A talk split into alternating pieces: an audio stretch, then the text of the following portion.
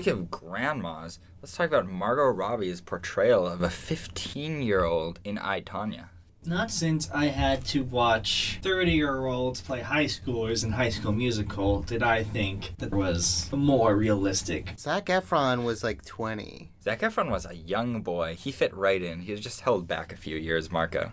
Okay, and now welcome to Fresh Films. We're a film podcast devoted to reviewing films that are out in theaters right now in Evanston. I'm Marco Carolano, and that's Elliot Kronsberg Hi. and David Gordon. Hello there. Today we're talking about I, Tonya. So, I, Tonya is about a figure skater named Tonya Harding, played by Margot Robbie, who struggles with an abusive boyfriend slash husband, an abusive mother, and abusive people in general, who just fuck up her life despite her having natural talent for skating. So, what do you guys think of I, Tonya? I mean, to start, we have to acknowledge two things. One, up until very recently, no one cared about Tonya Harding anymore. She had done some boxing at some point. But after the whole Olympic training controversy, her celebrity drastically fell. So the fact that this film is getting us to talk about Tonya Harding again, I mean, I applaud the film. Second, this film made me feel for Tonya Harding. I felt sympathy for this girl who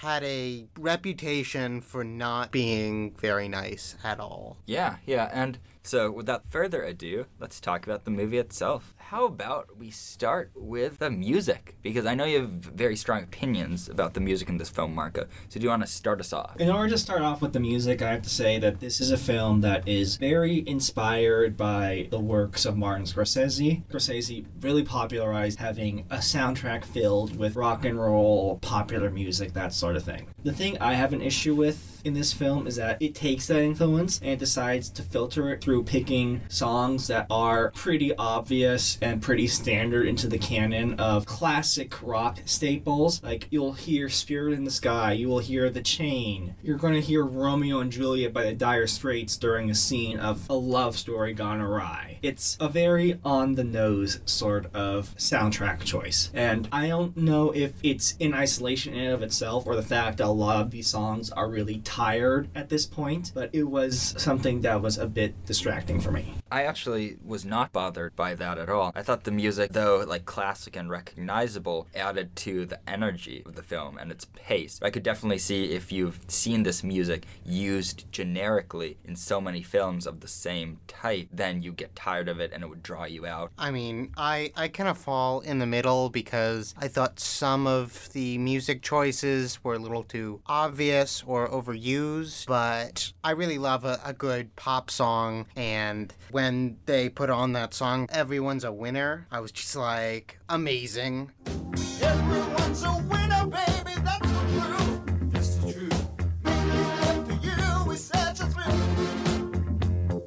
Expanding on the music, my main issue with it is a pet peeve of mine that it's indebted to the works of Martin Scorsese, and sometimes for me, it kind of drowns in that influence. You will see conflicting narratives between Tonya Harding, her husband, her mom. There's moments when they break the fourth wall and address the audience in the middle of scenes. There's wacky shenanigans with criminals, and there's this sense of a critique of America as shallow, as wanting to frame people as bad guys versus good guys. That while it has merit, it was sometimes really on the nose with Tonya Harding directly addressing the audience at certain points. I mean, even the marketing campaign said it was Goodfellas with ice skating. So we know they were going for this Martin Scorsese aesthetic, but I think it falls in line more with something Martin Scorsese also started, but is not necessarily known for. A film about American indulgence, something you see in Wolf of Wall Street, and recently you've seen it as it applies to blue collar situations.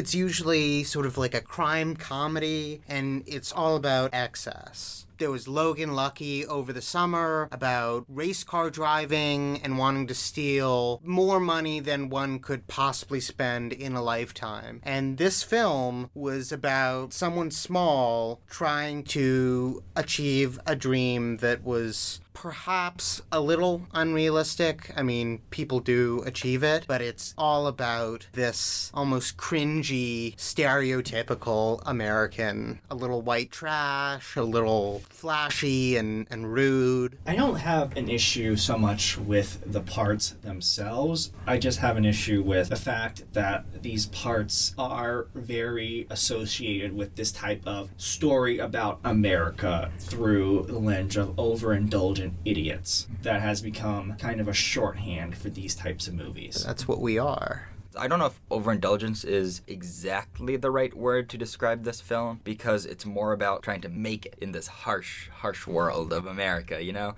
And make it as like white trash and achieve impossible dreams, like the big score in some films. And something interesting about this film is the high energy, like super frenetic aspects of the narrative are kind of slowed down by cuts back to pseudo documentary filmmaking. Similar to what happens in The Big Short, the narrative is structured by a few interviews that we keep cutting back to. So, what do you guys think about this structure? Do you think it makes the film flow together well, or what? Do you think it caused the film to lose momentum? Because I really liked it. There were scenes where, when you got the two different conflicting narratives of the abuse, or when you saw how Allison Janney, who plays Tonya Harding's mom's perspective, that point of view really helps. But times when it seems very clever with breaking the fourth wall and such, that is when I think it might detract a bit. When it's as hyper aware of the fact that it's a movie, that's when it kind of irked me. Okay, okay, when they break the fourth wall directly. Yeah,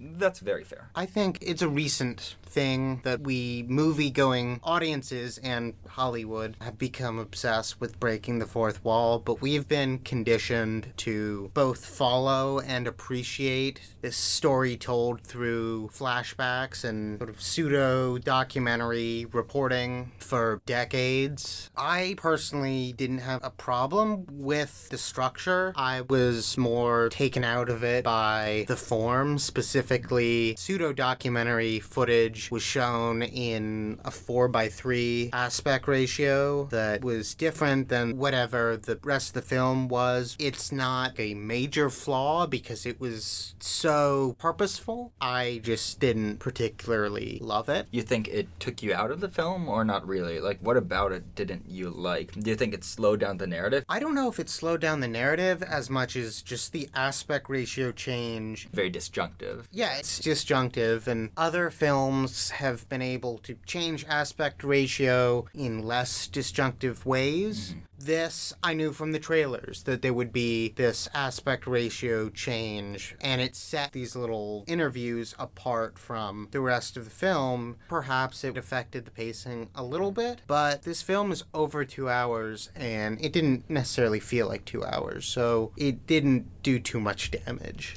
Well, I'll move on now to some aspects that I actually liked more in the movie. So I'm going to talk about performances now. Margot Robbie is really great in the role of Tonya Harding. She has a rebelliousness and this white trash pride almost that makes her both kind of detestable to a metropolitan perspective, but also like really relatable as well. I too find detestable characters very relatable. America. They want someone to love, but they want someone to hate. I mean, come on. What kind of friggin' person bashes in their friend's knee? Who would do that? And Allison Janney, who has been getting a lot of awards buzz for her performance, was great. I think that she was a bit underutilized in a certain ways, but she was great as this abusive, horrible mother figure. Call that a clean skate for Christ's sake? Do not swear in front of the kids. I didn't swear. Sebastian Stan also very effectively portrays how a person who is abusive can also have aspects to his personality that would make a person still attracted to them and still want to be in a relationship with them in spite of how horrible they treat you a lot of the time. I think that that aspect of the film, the abuse aspect, played out very respectfully and honestly with how these sorts of things tend to happen in real life. I just wanted to say I don't know why no one's talking about him, but Tonya Harding's bodyguard Gonna say. was hilarious. It's an actor I'd never heard of before, Paul Walter Hauser, playing this guy, Sean. He was just such a, a quirky character, and when they showed the actual interview footage of him from the FBI, I think, the performance was so spot on. I don't know how much it, it adheres to what he actually said, but the amount this guy sort of invests in his own made up little world where he's a secret agent and he's the bodyguard and he's got a, a whole spy network. It was just fascinating. I almost wanted to see more just about him, like what's going on with Sean these days. I too want a biopic about Sean, Tonya Harding's bodyguard, and how he got to where he is today. How do I get a fair shot here? We also judge on presentation. Suck my dick. So let's move into final thoughts. So, Elliot. So, I, Tonya is an above average black comedy biopic with great performances all around. Highlights being, of course, Margot Robbie as Tonya Harding and Allison Janney as her mother, and of course, Paul Hauser as Sean the bodyguard. It's very high energy and fun. I think the film suffers a little from repeating the successful aspects of previous films, and its music choices are on the nose. Overall, it's a pretty good movie. I would recommend it to a general audience, especially if you were around when the whole Tonya Harding case occurred and you remember her because I grew up not knowing about Tonya Harding except from the scant information that was passed down from people remembering it. So it probably had less of an effect on me as it would on my parents who would remember her performances, her skating. Marco, what did what did you think of this film? So this film, I think, is a part of a growing tradition of films that are black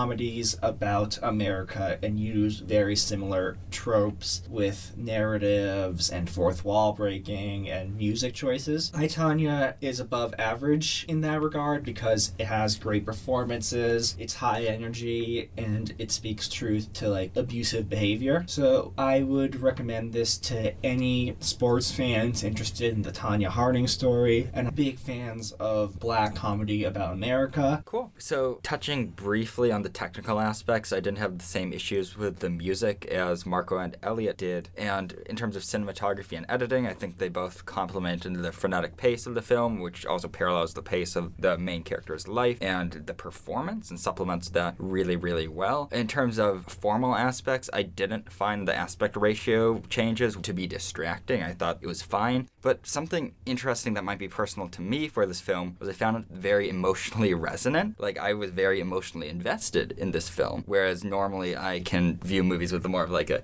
detachment. However, this film doesn't really do a whole lot that is new or unique. You can pull a lot of the things that this film does from very recent traditions. So you can pull the pseudo documentary elements from something like The Big Short, and you can pull the fast paced, unreliable narrators from Wolf of Wall Street or anything along those lines by Scorsese. So I would recommend this actually to everyone, especially those with an interest in the sport of figure skating specifically, because this film, I think, does a decent job of portraying Tonya Harding as well as the life of like a professional sports person and the struggles they have to go through with both family and media. I'm Marco Carolano. And I'm David Gordon. And I'm Elliot Kronsberg. This was Fresh Films. From NBN Audio. You can find us online at northbynorthwestern.com under the audio section. We're also on Apple Podcasts. Thank you for listening. Bye. Tonya Harding, my friend. Well, this world is a bitch, girl. Don't end up in a ditch, girl. I'll be watching you close to the end.